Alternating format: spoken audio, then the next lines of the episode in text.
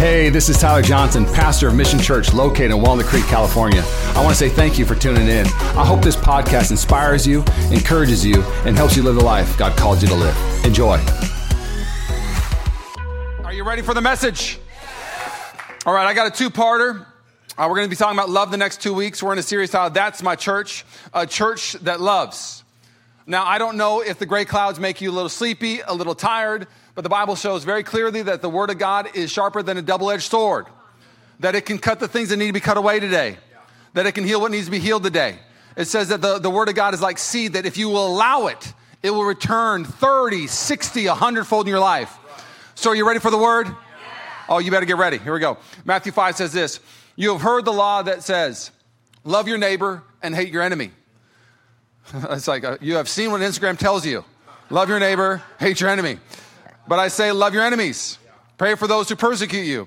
And that way you'll be acting as true children of your Father in heaven. For he gives his sunlight to both the evil and the good, and he sends rain on the just and the unjust alike. If you love only those who love you, what reward is there for that? Man, I, can just preach on that text right there. Uh, even uh, corrupt tax collectors do that much. E- e- even, even the worst of the worst do that much. If you are kind only to your friends, how are you different from anyone else? We got to be different, amen? We got to be different. The church has got to be, we got to love different, live different, serve different, forgive different. We got to be different. Even the pagans do that. The word pagan in the, Old Te- uh, in the New Testament, by the way, uh, literally was just representing farmers. And farmers didn't hear the word of God for the longest time because the, the gospel was going into cities. So they just didn't even know the gospel. So they just called people who didn't know the gospel pagans. That's all it means. People just don't know the good news. Uh, but you are to be perfect, even as your Father in heaven is to be perfect. Everybody say perfect. Woo! That's a, that's, a, that's a high bar. That's a high bar. Um, now, if I told you that I worship the God of basketball, and the God of basketball saved my soul, and the God of basketball has power and authority to give me uh, the, the, ability to dunk from the free throw line, to make every three pointer, to uh, dribble like Steph Curry with a little bit of sauce on it, whatever that means, sauce on it. Um, uh, and then I went out to the basketball court, and I could not dribble, and I could not pass, and I could not shoot you would question my God, yes? Yes? But if I told you I worship the God of love, and my God is love, but I could not forgive, I could not love, I could not be generous, I could not honor, you might just might question my God. And the, the, the Bible shows us, and history shows us, woo, that the ones that move the needle in the right way are the ones that love. You can move the needle in the wrong way. We're all moving the needle somewhere. But if you want to move the needle in the right way, it's the ones who love. There's a great story about Abraham Lincoln when he was running against his opponent, Edwin Stanton. Edwin Stanton uh, made fun of where Abraham Lincoln was from. He's from the Midwest. So we call him a hick and say Midwestern could never actually run the nation. He doesn't understand the way we, we process here in the city. So he'd make fun about where he's from. Not only to make fun of Abraham Lincoln where he's from, he would make fun of what Abraham Lincoln looked like. Abraham Lincoln had very strong features. He literally would tell people, Would you want a gorilla to be your president? He said he looked like a gorilla to people. And when Abraham Lincoln, somebody thinks that's funny, they're like, Ooh, that's good. Call him a gorilla. Um, that's funny. That guy, whoever's laughing, that, that tickled me. Okay, so, um, anyways, um, Abraham Lincoln became president.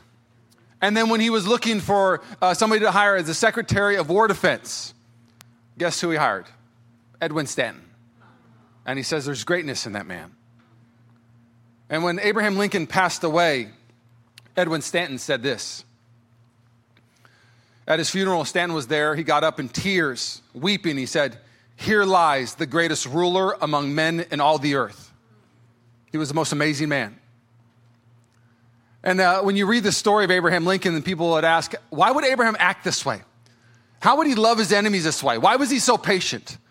And they would always point back to this Abraham not only knew the scriptures, he lived the scriptures.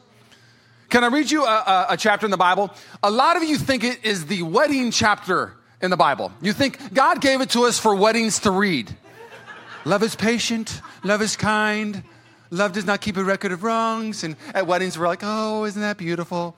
But the reality is, is in 1 Corinthians 13, it is not a wedding chapter, it is a rebuke from the Holy Spirit to the church. Paul is rebuking the church of Corinth. They are a bunch of immature, unloving believers. And the only way you grow up is you become a person of love. So Paul literally says at the very end, he says, stop acting like babies. He's rebuking a bunch of babies. And so, so don't read this, don't hear this verse as the wedding verse. Hear it as a church that is doing great things, but doing it with the wrong spirit. So I'm going to read you a little 1 Corinthians 13. Because the reason why Abraham could love someone like an Edwin Stanton is because he knew, he knew that love was patient and love kept no record of wrongs. And so let me just read you a little bit of it. If I speak in the tongues of men or angels, but do not have love, I'm only a resounding gong or a clanging cymbal. If I have the gift of prophecy and can fathom all mysteries and all knowledge, and if I have faith that can move mountains, but do not have love, I am nothing. Now, this right here, you gotta remember how they would do stuff like this. Paul would write a letter to the church. And the church would be like, oh my gosh, we got a letter. It's from Paul. And now, God would use Paul, pen to paper, Holy Spirit, write what I want to say. This, this, is, this is an inerrant scripture. And so the person would come up and read, and they're like, You read it. No, you read it. No, you read it. No, I'm not, I'm not reading this chapter. You read this chapter. Uh, uh, uh you read it. You read it. Because the reality is, is that the church of Corinth was growing numerically, they were uh, performing miracles, they were, they were doing great things the way the world would say. The, the Corinth area would be exactly like if you're going to say what city was most like the Bay Area, it's the Church of Corinth. The people were so impressed with themselves. They were, they were trendsetters. They were, they were the rich of the rich. They were the, they were the um, ones that were setting the tone financially. I mean, everything the Bay Area has is what Corinth had. And so those people got saved and thought they were impressive. And so Paul is saying, hey, you're, you're, you're, you're performing well in business, but you don't love, you're nothing. Oh, you look good and you've been working out. Doesn't matter if you don't love, you're nothing. He said, Oh, there was a miracle in church today. Who cares? You weren't loving anybody. It's nothing. And so he's rebuking them. So they're reading this out loud to the church. And you got to imagine what the church is going like, you know. And goes on to say, uh, But I, you do not love, I'm nothing. If I give, uh, give all I possess to the poor and to give over my body to hardship, that I may boast but do not have love, I gain nothing. Doesn't matter if we go on an 821 walk or if we go to Mexico or if we do a serve day, if we don't love, we're nothing. Check the box of religion, nothing if the Spirit of God and the Spirit of love is not on it. Goes on to say, love is patient, love is kind, it does not envy, it does not boast, it is not proud, it does not dishonor others, it is not self seeking, it is not easily angered, it keeps no record of wrongs. That is the opposite of our culture. They're trying to search back 15 years of your wrongs, 10 years, just trying to find something to destroy you with. But love actually says, I'm going to cover you and your wrongs. Love does not delight in evil, but rejoices with the truth. It always protects, always trusts, always hopes, and always preserves. Perseveres. Not preserves, I don't know how to read. Um, verse 8 love never fails. Everybody say, never fails. Let's go to verse 11. This is what he's talking. He's trying to tell me, when I was a child, I talked like a child. I thought like a child. I reasoned like a child. When, but when I became a man, I put the ways of childhood behind me. Some of you, as your pastor, can I say real quick, grow up. You acting like you did in junior high still. When you get angry, you act the same way. When you want people to know how you feel, you act the same way. You don't know how to respond in love yet. You haven't let love mature you. Love is not a do list. Love is actually a force. It is a spirit. It's who you become. And so, if I could just give you a little, a, little context here. Um, love, loving the unlovable, it's not easy. Loving the unlovable is not natural. Forgiving the unforgivable is not natural. Giving mercy to those who don't deserve mercy is not natural. But thank God you are not natural. You are a supernatural being with a supernatural power. By the power of the Holy Spirit, you can love the unlovable, forgive the unforgivable, give mercy to those who don't deserve mercy. But can I tell you, it's not love if it isn't hard. It's not forgiving if it isn't hard. It's not mercy if it isn't hard to give it. It says love does not dishonor. You got to give honor even when people are dishonorable. This is what the bar is. I remember uh, being in LA and I was taking a class with uh, Pastor Jack Hayford. Uh, he, he, planted, actually, um, pastored Church on the Way for many years, an amazing church. It was located in the valley. And there was this moment he shared in the class, just talking about uh, us as pastors, that we need to be able to love the unlovable. And he used this story that he had uh, encountered in his own ministry about 10 years in. He preached a message, and this man uh, who got saved in the thing sprinted up to the front of the altar and gave Pastor Jack a hug.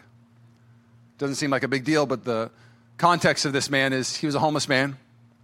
He, you could tell he was homeless, looked homeless, smelled homeless, acted homeless.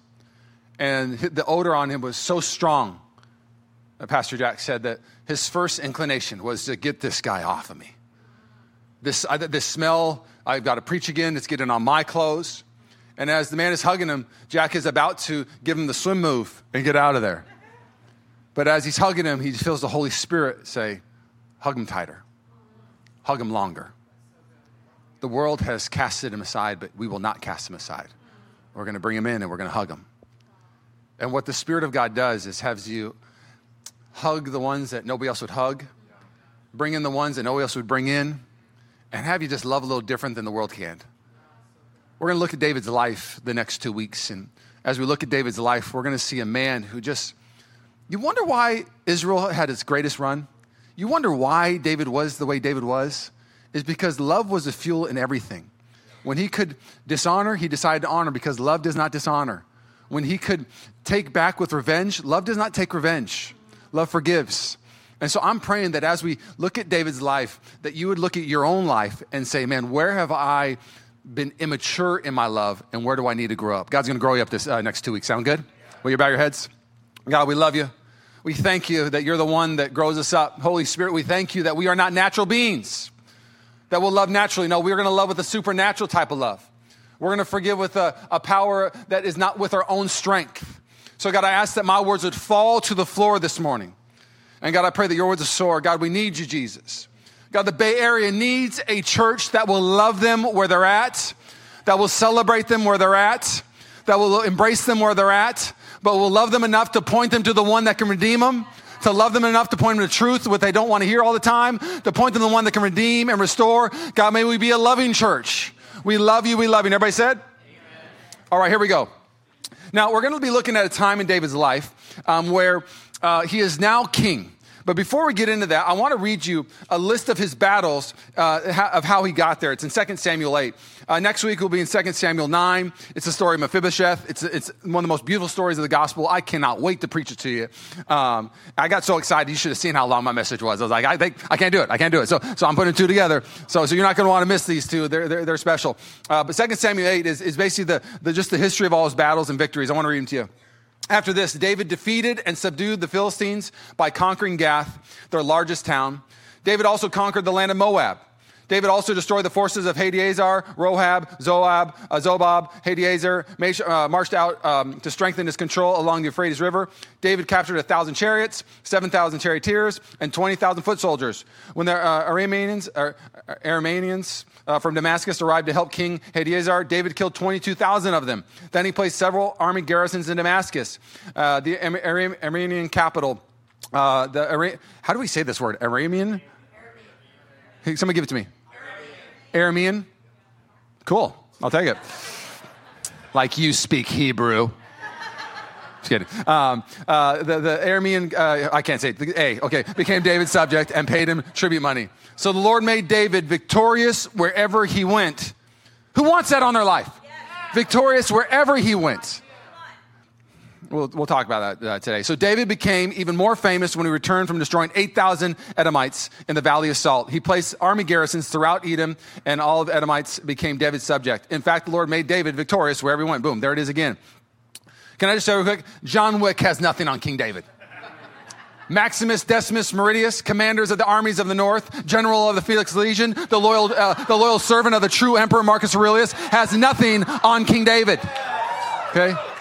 William Wallace, nothing on King David. You want to see a great action movie? Check out a King David action movie. The world don't want to make that movie because it give glory to God. King David is the original action star.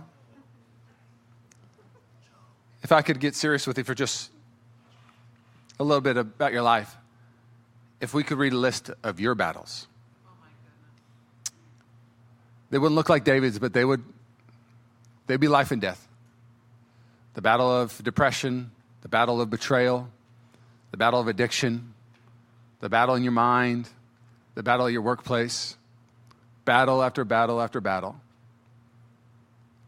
And the reality of pastoring is A lot of people have not tasted victory the way they should because they have not been living the way God called them to live. This church, you're going to taste victory. This season of your life, you're going to taste victory.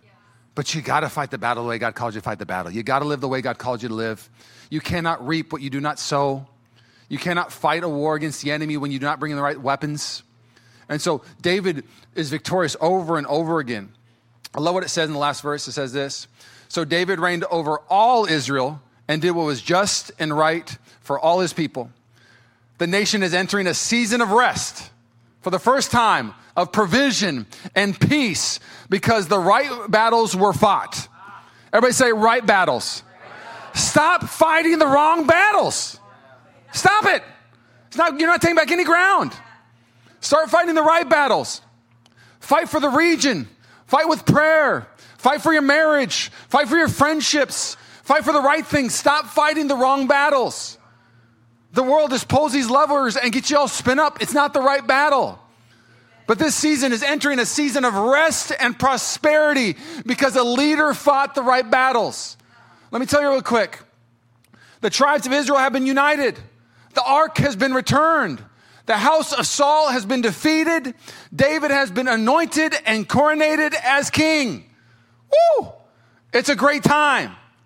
But before the list of all his battles in 2 Kings 8, the greatest battle he had to fight. And it was a battle not with regular weapons, it was a battle with Saul and his family. And it would not be waged with wars of this, uh, uh, weapons of this world, but it would be waged with love, waged with hope, waged with trust. David, before all of his provision, all of his prominence, and all his victories and battles, you know what he had a battle for? His promise. The battle, the promise on his life, he had a battle for it. And the way he had to battle for it, he needed the greatest weapon, something better than a spear, something better than strategic war strategy he needed the power of God and the love of God.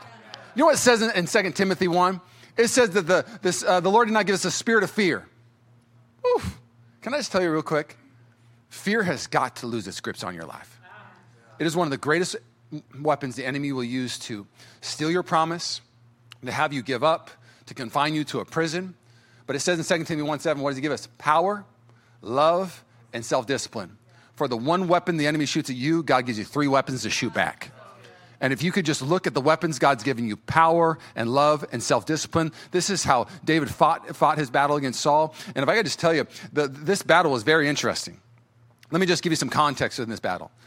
David was married to Saul's daughter. David was best friend with Saul's son, Jonathan. Throughout a period of 10 years, Saul tries to kill David 10 times. If you think your in laws are difficult, you haven't met David's. Okay? Now you need to catch something real quick. David served Saul as a loyal subject. Saul needed battles to be fought, David volunteered. Saul needed a harp to be played, David did it uh, willingly. When David had a chance to kill Saul, David said, I will not strike God's anointed. Why? Why would he live this way? Because the honor that was in him was bigger than the hate and dysfunction thrown at him. You got to hear this real quick. The hate and dysfunction thrown at you cannot be bigger than the love and honor in you. The sin that will be thrown at you cannot become the sin in you. Gene Edwards writes this beautiful book called Three Kings. I read it when I was a young youth pastor. I've read it about three or four times since. Really small book, about 120 pages. I read it in one day. Very, very easy read. It tells the story of three kings Saul, David, and Absalom. And there's this moment where he talks about David has the opportunity to kill Saul.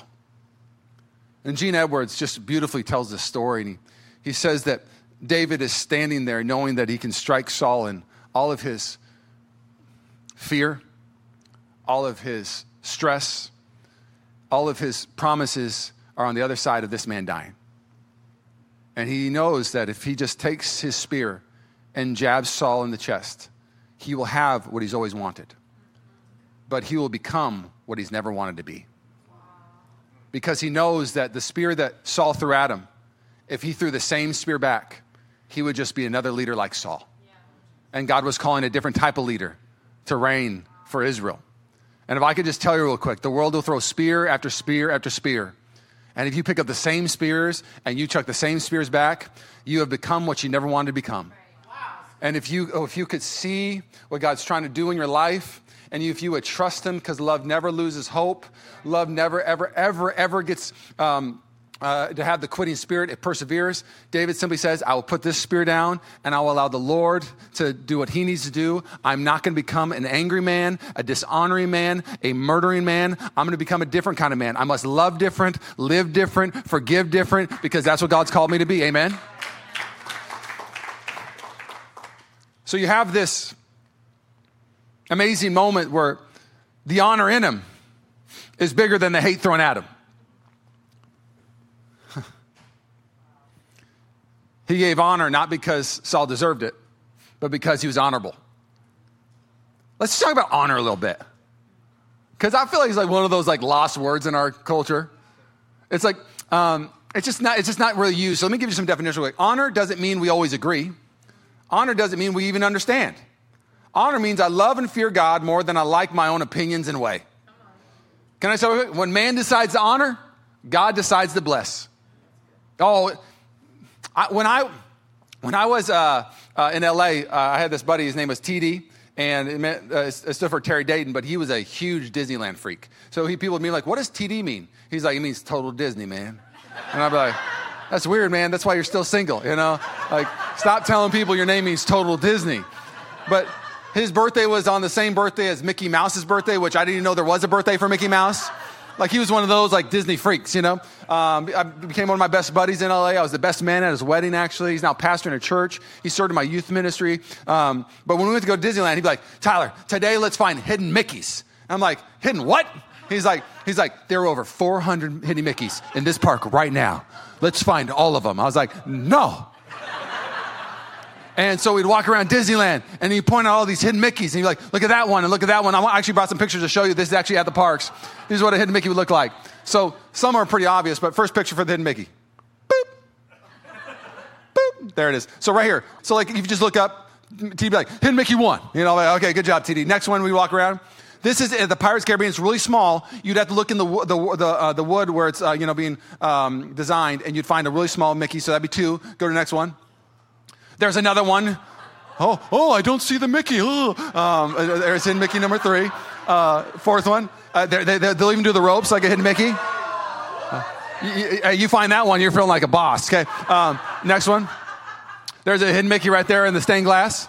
It's a clock and a Mickey. Is there any other ones? I have any more? One next one. I think that's it. Maybe that's it. Okay. What if, what if, hey, what if I showed you all 419? You're like, are we going to be here for a year? It's amazing. Um, once somebody shows you the hidden Mickeys, you go to Disneyland now, and I just, I just see them everywhere. And what happens in Scripture is something you never saw, and then once somebody shows it to you, you see it everywhere. And so I'm gonna, I'm gonna show you honor all throughout the Bible. And when you start reading the Bible, all the things that were hidden from you, for some reason, you're gonna start seeing, you're like, I was supposed to, because here's what the reality is, is the reason why uh, David lived the life he lived is because he lived a love that honors. A, lo- a, love that honors. Not, not just the honorable, but the ones that dishonored him. Because because we don't honor people because they're honorable. We honor people because we're honorable. Right. And so if you don't honor, you, you cannot receive. What I mean by that is you cannot receive from what you do not honor. If you do not honor money, in Matthew 25, how will God trust you with it? The Bible says this even in, um, in, in uh, Matthew 10 He receives a prophet in the name of a prophet shall receive the prophet's reward. If you do not receive the prophet in honor, all it's saying is simply this. Let me, let me give you a very simple illustration. When I was a young youth pastor, I would come up and preach. There was always like a handful of people that are like, oh, it's the youth pastor preaching today. And they would sit back there, and I would share some youth pastor stories I shouldn't have. Um, and so, like, the next time I preached, they just, they weren't ready. They weren't ready to hear from me. They didn't want to hear, like, like what, what is this? This guy's 23. I'm 45. What does he have to teach me? And so they could not receive from me in a season. And I remember, like, eventually they would say, like, you've matured and now I can actually listen to you. The only one that was missing out was you, not me. And what happens, and that's a very simple thing, but if you cannot honor something, you'll never actually be able to receive from something. And so if you cannot honor money, why do you think you're going to receive things from God? If you do not honor the gifts, why would God send gifts? Honor is the, the currency of heaven. I'm going to show it to you. Um, and there's, and there's enemies of honor. Familiarity is an enemy of honor. Uh, Jesus uh, uh, performed the least miracles because he was not honored in his hometown. There's just something about honor. Let me read some verses on honor. I'm going to show you some hidden Mickeys, if you will. Romans 12, be devoted to one another in love. Honor one another above yourselves. Ephesians 6, children, obey your parents because you belong to the Lord, for this is the right thing to do. Honor your father and mother this is the first commandment with a promise. If you honor your father and mother, things will go well for you and you will have a long life on, on this earth. When you start honoring, God starts blessing. Do you see that? Yeah. This is the, I, I, don't even see that just even as a parent, uh, parent text. We are going to honor the, the generation before us and we're going to honor the generation after us. Well, my favorite passage this way we honor up, we honor down, we honor all the way around. There's something about a, a, kid who cannot honor their parents cannot receive from their parent. Goes on to say, um, honor the Lord with your wealth, with the first fruits of all your crops. Then, here's the promise again, then your barns will be filled with overflowing, and your vats will brim with new wine. All you wine lovers said, I'm about to honor the Lord with my wealth. Okay, here we go. 1 Corinthians 6. Do you not know that your bodies are temples of the Holy Spirit, who is in you, whom you receive from God? You are not your own. You were bought at a price. Therefore, honor God with your bodies. Let me read you another one. 1 Timothy 5 17. I don't know how this one snuck in there, but I got to read it to you. It's scripture. The elders who direct the affairs of the church well are worthy of double honor, especially those who work in preaching and teaching. Double honor. Woo-hoo! Okay. I'm just preaching the Bible. I'm just giving you scripture. You can allow it to pierce your heart or not pierce your heart, but I'm just reading Bible to you. First Samuel 2. Now a man of God came to Eli and said to him, This is what the Lord says. Did I not clearly reveal myself to your ancestor family when uh, they were in Egypt under Pharaoh? I chose your ancestor out of all the tribes of Israel to be my priest, to go up to my altar to burn incense and to wear an ephod in my presence. I also gave your ancestor family all the food offerings presented by the Israelites. Why do you scorn my sacrifices and offerings that I prescribed for my dwelling? Why do you honor your sons more than me? The Lord is about to t- show that when you dishonor, you turn the spigot off. Now, can I just tell you real quick? There is a difference between sonship and discipleship. When you get saved, your sonship, your, your, your childship with the Lord, you are now inheriting heaven. Heaven is yours. You are saved. But discipleship verses are you actually walking in the inheritance. Just because it's promised to you, yeah, you're, if you got saved, you're going to heaven. But on this side of earth, if you want heaven to actually reign in your life, you actually have to live a life of discipleship. And your sonship identity should affect your discipleship. And what this is showing is hey, I promise this to you, but you're not living in the way that I called you to live. So, how can I pour out what I want to pour out? All of you are honoring something. You're honoring a political leader, you're honoring a career, you're honoring yourself, you're honoring something, but if you're honoring the wrong things, you're missing out. So he goes, Why do you honor your sons more than me? By fattening yourselves on the choice parts of every offering made by my people. Therefore, the Lord God of Israel declares, I promise that the members of your family would minister before me forever. But now the Lord declares, Far be it from me, those who honor me, I will honor. But those who despise me, I will disdain. Goes on to uh, say, The time is coming when I'll cut short your strength and the strength of your priestly house, so that none of it uh, will reach your old age and you will see distress in my dwelling. Although good will be done to Israel, no one in your family will, uh, in line will ever reach old age. Woo! The promises forfeited by the dishonor of a spirit. I, I, I, can't, I can't get past that. Some of us think we can live any way we want to live, love any way we want to love, do whatever we want to do, and we're still going to have everything God has for us. Grace is massive. Forgiveness is massive. But the Word of God says this that God cannot be mocked. You reap what you sow. Get to know your scripture. Stop like telling yourself, like, I can do this, everything's gonna be okay. No, no, you, you, if you reap death, you're gonna taste death. If you practice sin, sin will literally become a flame and then a fire and it will start to hurt your life. But if you actually start to live the life called you to live, ooh, what kind of life could you have? If you loved God with all your heart, all your soul, all your mind, and all your strength, oh, what could your life look like? C.S. Lewis says that most love, even with a Christian, is carnal. Until we really understand what real love is, because love is not a to do list, it's a, it's a force. And what he goes on to say, if I could just paraphrase uh, uh, how he's trying to pack it, is that a lot of us love God for what we can get, we love God for what he saved us from.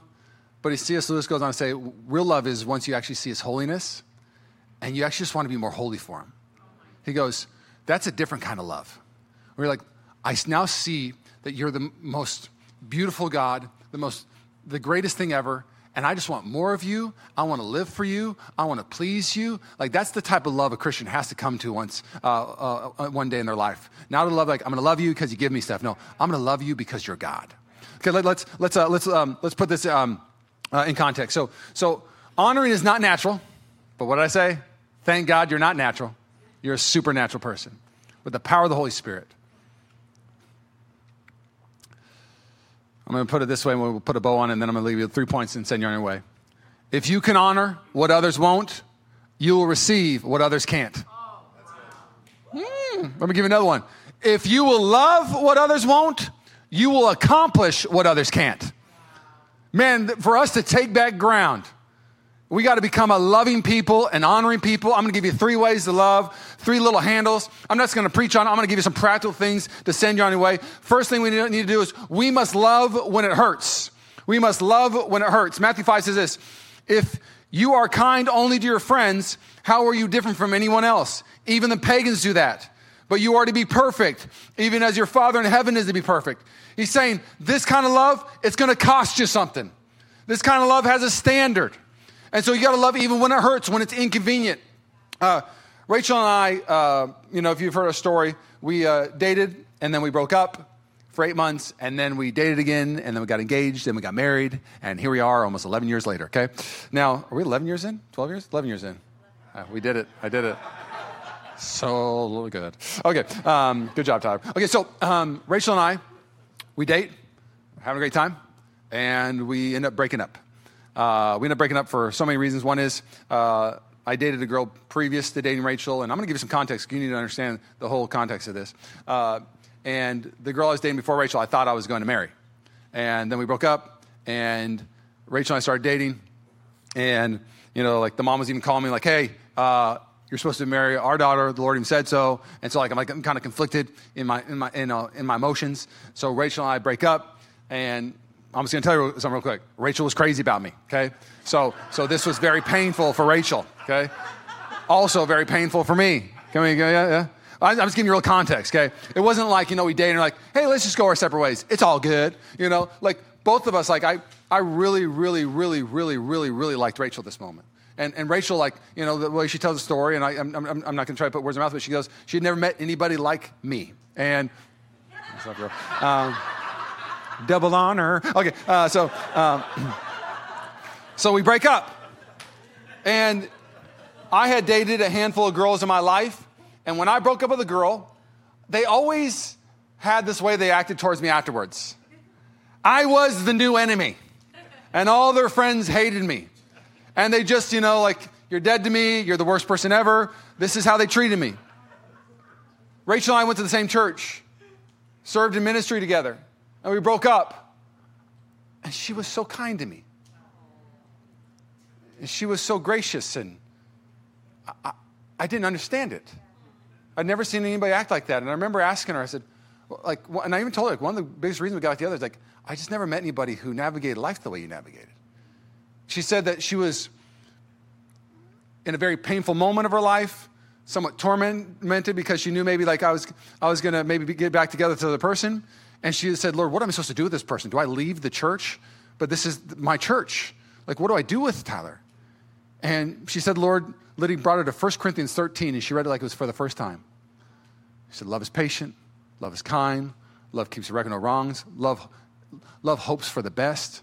So she started praying for me that if I'm supposed to marry this other girl, may I marry this other girl, and may they have a great life, and may we be blessed. And when I look at the story of Rachel and I, one of the greatest reasons why we're married today is because somebody loved me when I didn't deserve love. And I'm telling you, if you want to move the needle in the right way, if you want to be a person that's not of this world, you got to love in a different type of way. And when you're in a difficult situation, you got to pray to God and say, God, how do I do this? And if He shows you scripture on how to do it, you got to do it. Amen? You got to love when it hurts. If so, you might snake yourself with Tyler. Pale. Okay. Um, yeah. Kidding, kidding, kidding. Not a good joke. Relax, relax, relax. You can still receive from me. Relax. All right. okay. Uh, next one. I'm gonna invite the. I'm gonna invite the. I'm gonna invite the worship team to come up to the front. Uh, we must next next point. We must love always, and we must love everyone. Okay. We must love always and love everyone. Here's what I mean by that. We work six days a week, and we rest one day a week. But when it comes to love, it's 365, 24 7. It says you got to be perfect. And what I mean by that is hashtag no days off. You what I'm gonna say today? I'm just not gonna love people. I don't feel like it. I had a bad day. I'm gonna be a jerk to people. Or how about this one? There's, you know, I love 97% of the world, but 3% I just can't stand. Well, 97% is still an F in God's class. 100% is what he's asking for when it comes to loving people. Can I tell you something real quick? I was at a uh, pastor's gathering about, I don't know, a little less than a year ago. Small dinner, about 30 people. And all these pastors, besides me and a couple other guys, are all famous. I mean, best selling books. I mean, a lot of, lot of Christians know them. And this one guy walks in. And I had seen him speak, and, and I, I know some of his best selling books. I've heard about him. So many people I know love him. And so his persona is so great from the platform. And so he walks in and I, and you know, and his books are great. And people are like, oh, oh, this guy, oh, this guy. And so I like, I'm actually excited to meet him. And so me and my buddy stand there. He walks in, and my buddy, you know, just walks right, uh, uh, uh, walks right through the door and we're right, right next to it. And my buddy goes, hey, how are you? Introduces himself. And then, and then I, you know, introduce myself. And, and he, he kind of touches our hand and he just literally turns his back to us and just blows us off. Unbelievably rude. And my buddy's like, what a jerk. And I was like, that's the nicest way you can say it because you're a Christian. But that guy is a punk. Like I was like, I was so upset. And I, and I remember like, you know, and I come back to, to church and people, you know, they'll share his name and I'll be like, oh, if you knew what I knew. You know, and because the reality is like, people like, oh, he's the best. He writes the best books, puts out the best content. He's such a good communicator. But the book of Corinthians says you can write the best books, you can put out the best content, but if you do not love, you're nothing. And I, I, and I caught myself. And I was like, that guy can live his life the way he wants to live. Maybe I caught him on a bad day. Maybe he's socially awkward. I don't know, but he was super rude and super unloving. But I told myself, I get one shot with people. I don't get to take a day off. I can't blow somebody off that day. I can't just be unkind to somebody that day. Every day I got to say, God, use me to love people. And when I walk away, may they not say, I like the way he speaks, or I like this, or I like that. May they say, man, he was kind and he was loving. I'm telling you, your accomplishments will not impress people. Your resume will not impress people. But the way you treat them, the way you love them, how present you can be with them on your good days and bad days, that will move the needle. We must love always and we must love everyone. Amen? Last but not least, we must love with no strings attached. We must love with no strings attached. My favorite story, William Barclay uh, shares it in one of his commentaries. It's an old story that a old, old monk would share. A true story of a young couple. Uh, it said that it, it goes this way. I'm just going to read it to you. It was a young couple, Della and Jim. They were both very poor, but very much in love. Each one had a unique possession. Della, Della's hair was her glory. When she would let it down, it almost served as a robe. Jim had a gold watch, which had come to him from his father and was his pride. It was his greatest possession. It was the day before Christmas, and Della had exactly $1.87 to buy Jim a present. She went out and sold her hair for $20. With the proceeds, she bought an aluminum fob for Jim's precious watch. When Jim came home at that night and saw Della's shorn head, he stopped as a stupefied. Her hair had been cut to a stump. It was not that he did not like it, or that he no longer loved her, for she was lovelier than ever. Slowly, he handed her his gift. It was a set of expensive tortoise shell combs with jeweled edges for her lovely hair, and he had sold his gold watch to buy them. Each had given the other all that he was to give. Real love cannot think of any other way to give. Both gave everything they had to love the other person to the best of their ability. And that's church clicking on all cylinders. Church at its worst is terrible. But church at its best is the most beautiful thing the earth will ever see. And my prayer is if you're a withholder in the room, that God would open your eyes and you would start becoming a giver and a generous person, and you would love, you would pour out compliments, you would pour out encouragement, that you would live a life of love, that you would not hold back, and you would give with no strings attached. You would give not thinking you're going to get something great in return because love does not give to get. Love gives because love was given to them. Oh, I pray that we'd be a church that loves. Will you bow your heads? Don't know it's your first time or second time in church. Don't know if you ever said yes to Jesus, yes to heaven, no to hell.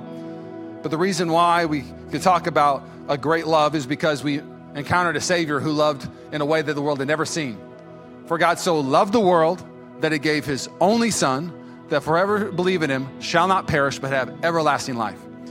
If you want to say yes to heaven, no to hell, yes to blessing, no cursing, yes to salvation today, with every head bowed and eye closed, I want you to raise your hand and catch my eye. One, two, three. Raise it up. I see you, and I see you, and I see you, and I see you, and I see you. Come on now. I see you. Hands everywhere. Oh, we thank you, Jesus. We thank you. We thank you. God, we thank you for what you're doing at Mission Church. We thank you for the multiple hands that just said yes to you. God, may we love well this week. May we honor well. May we serve well. Oh, may we forgive well. Your word shows that you are love. Well, God, may your sons and daughters be a reflection of that love this week. God, we love you. And everybody said, Thanks again for listening to the Mission Church podcast. If you enjoyed it, make sure you subscribe so you can keep up on our weekly sermons. If you're in the Bay Area, we invite you to come join us on Sundays. You can find all the details on our website at missionchurchca.com. Again, thanks so much for listening, and we hope to see you soon.